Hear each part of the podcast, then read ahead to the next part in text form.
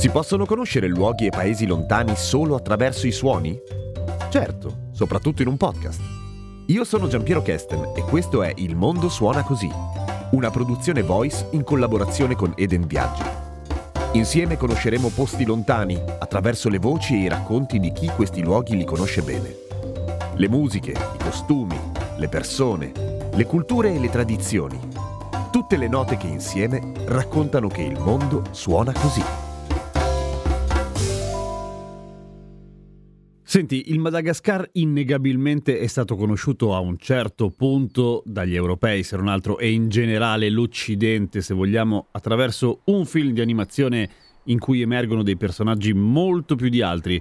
E quindi io per forza devo partire da loro. Certo, assolutamente. Presumo che tu ti riferisca ai lemuri. Ovviamente sì. Eh, sono degli animali meravigliosi, Assu- ne- assolutamente. Ne esistono di tantissimi tipi, sparpagliati su tutto il Madagascar, perché il Madagascar è immenso, è due volte l'Italia e sono degli animali tanto buffi quanto carini, non appartengono alla categoria delle scimmie, hanno il pollice opponibile e sono eh, biologicamente pare, secondo gli studi, quanto di più vicino agli esseri umani, ancora un pochino di più delle scimmie nonostante assomiglino poco a noi, ecco. Ma è vero, ovviamente poi dipenderà dalle persone che lo fanno e dai lemuri che incontrano, ma è, è vero tendenzialmente che i lemuri sono abbastanza poco diffidenti, nel senso che si avvicinano alle persone, che si fanno anche, che ne so, coccolare. Assolutamente, sono loro che avvicinano noi e non viceversa.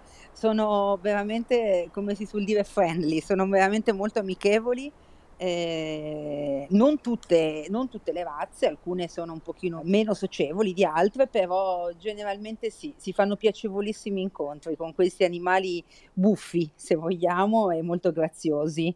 Gli si può dare anche da mangiare tranquillamente, sì, sono veramente graziosissimi, a differenza dei pinguini che eh, non abbiamo, non abbiamo i pinguini, nonostante tanti lo chiedano, in Madagascar non ci sono.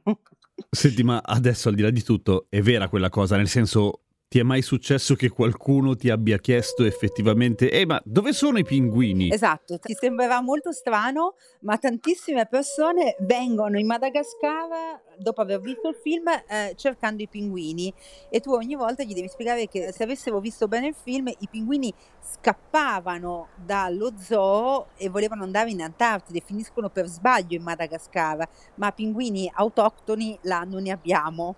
Però sì, tanti, ma più di quanti possiate immaginare, sono venuti cercando i pinguini. Federica, a proposito della destinazione di Madagascar, c'è una precisazione interessante da fare, nel senso che quando parliamo di destinazioni Eden in Madagascar si parla in realtà di un'isola precisa, ovvero Nosibè. Esattamente, ed è esattamente il luogo dove io ho vissuto tanti anni. Nosibè è una, un'isola grossa all'incirca una volta e mezza l'isola d'Elba, per dare una proporzione, ed è situata a nord del Madagascar. La caratteristica del, di tutto il nord del Madagascar, quasi in punta, è un clima pazzesco, 30 gradi perenni tutto l'anno. Come si rapporta il Madagascar con l'Africa continentale? Nel senso, chi ha visto l'Africa continentale, che poi ovviamente è impossibile vederla tutta, nel senso che è fatta di un sacco di realtà, un sacco di paesi, però ecco, ritrova qualcosa di quello che ha visto in Madagascar oppure sono cose completamente diverse? Geograficamente fa parte dell'Africa, è, uno, è una delle nazioni africane, culturalmente e socialmente invece fa parte assolutamente all'Asia si riconoscono molti più tratti eh, vicini a caratteristiche di alcuni paesi, paesi, asiatici che non africani, soprattutto per persone che magari hanno visitato altri, altre nazioni africane come Kenya, Tanzania, Zanzibar, questi posti qua, ecco.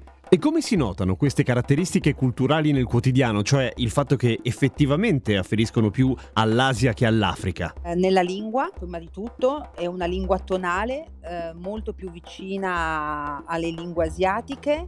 Eh, nel senso di ospitalità che è squisitamente asiatico, questo senso di eh, generosità, di accogliere chiunque, eh, e forse un po' meno dell'Africa, perché io ho vissuto anche tanti anni in Africa e quindi ci, le differenze le, le, ho ben impresse. La lingua principalmente, gli usi e i costumi, direi che sono principalmente queste due le, le cose che lo differenziano da alcune nazioni africane. Senti Federica, a proposito di usi e costumi, ci sono alcune cose che mi hanno colpito moltissimo. Per esempio la figura del, e cerco di pronunciarlo il meglio possibile, il panando, un, un panandro. Un panandro? Mm.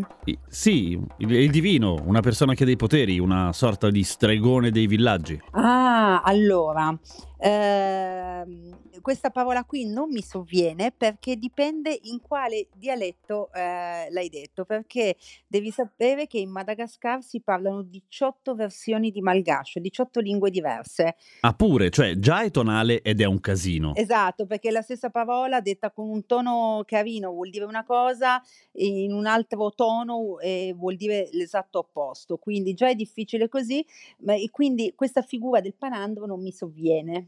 A nord ce ne sono altri, sì, le, le incarnazioni del divino, le persone che vanno in trance, i Fumba, ma esistono anche su al nord, ma hanno altri nomi, ecco perché questo non mi sovviene. È un rapporto forte con la spiritualità, quello del popolo malgascio? Sì, sì, sì, hanno un rapporto con la spiritualità fortissimo, eh, ci sono tantissime cose che sono sacre, eh, alcuni alberi, alcuni animali e soprattutto tutto il popolo malgascio, quindi non soltanto la tribù che abita su a nord, eh, hanno i fadi.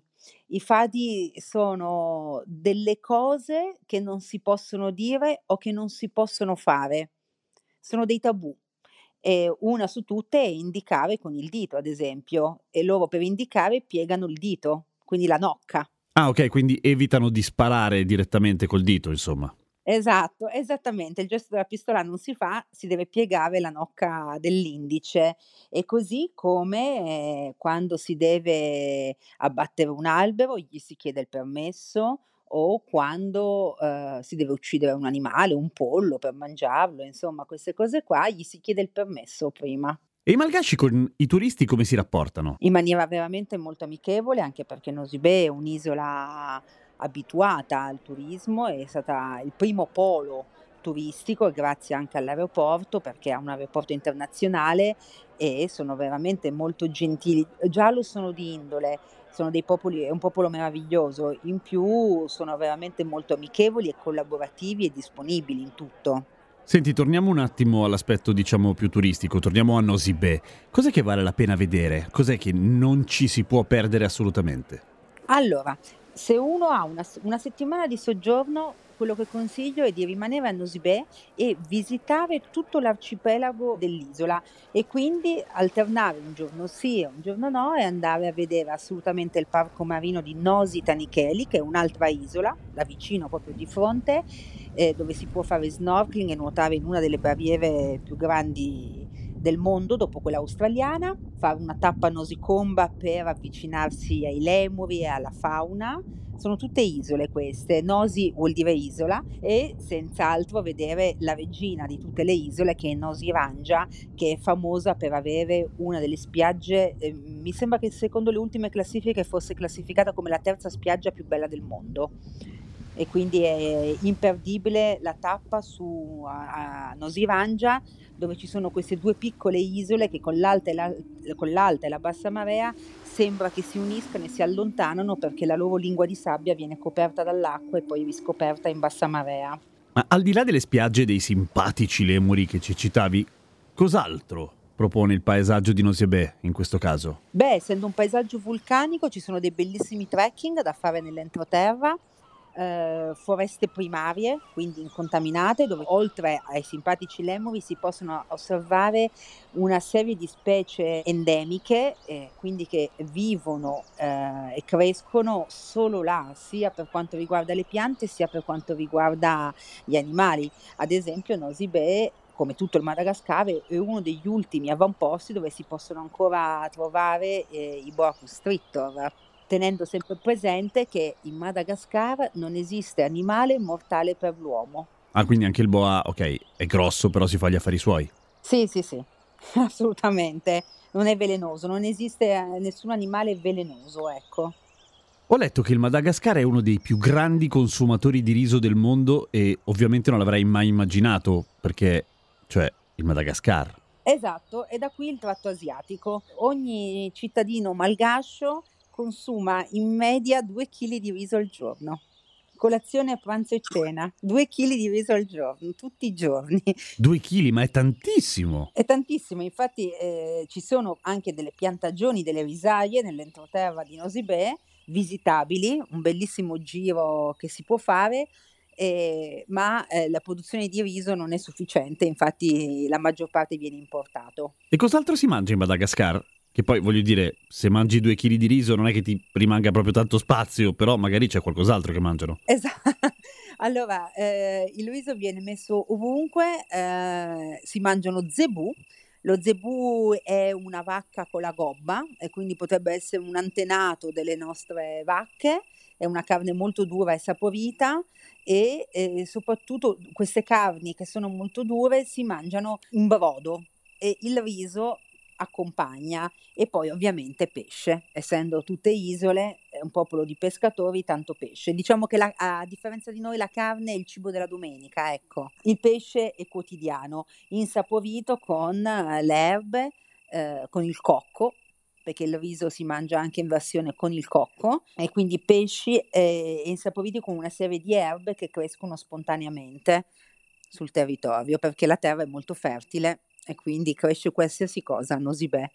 Quali sono le attività previste per chi va a Nosibè, a parte appunto visitare i luoghi che eh, ci hai raccontato prima? Cioè, cioè, fare trekking, fare snorkeling, rimane fuori qualcos'altro? Il riposo assoluto, è una vacanza riposante in mezzo alla natura eh, e soprattutto le ore di luce e le ore di buio sono 12-12, eh, quindi diventa buio presto e albeggia altrettanto presto e questo è molto riposante per il corpo. Passeggiate al mare, il nuoto e beh anche eh, avendo la seconda barriera corallina più grande del mondo, imperdibili le immersioni, direi. Quindi, al di là della vacanza, vuol dire che è proprio terapeutico, cioè bisogna farlo. Bisogna farlo, esattamente, sia sopra l'acqua che sotto l'acqua perché anche sotto c'è un altro mondo, un altro universo di pesci e quant'altro e durante la stagione si possono ammirare le balene, cioè il passaggio delle megattere che avviene generalmente verso agosto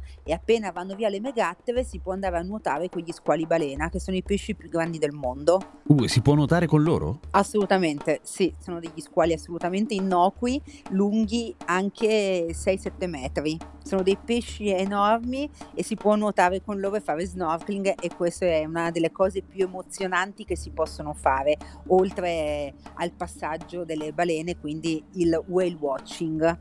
Federica, a chi consiglieresti un viaggio in Madagascar? Il Madagascar ha un ventaglio di possibilità e di offerta che va bene per tutti, dai più piccoli eh, ai più grandi, eh, assolutamente riesce a coprire tutte le fasce d'età secondo me, perché ognuno trova quello che cerca in una vacanza.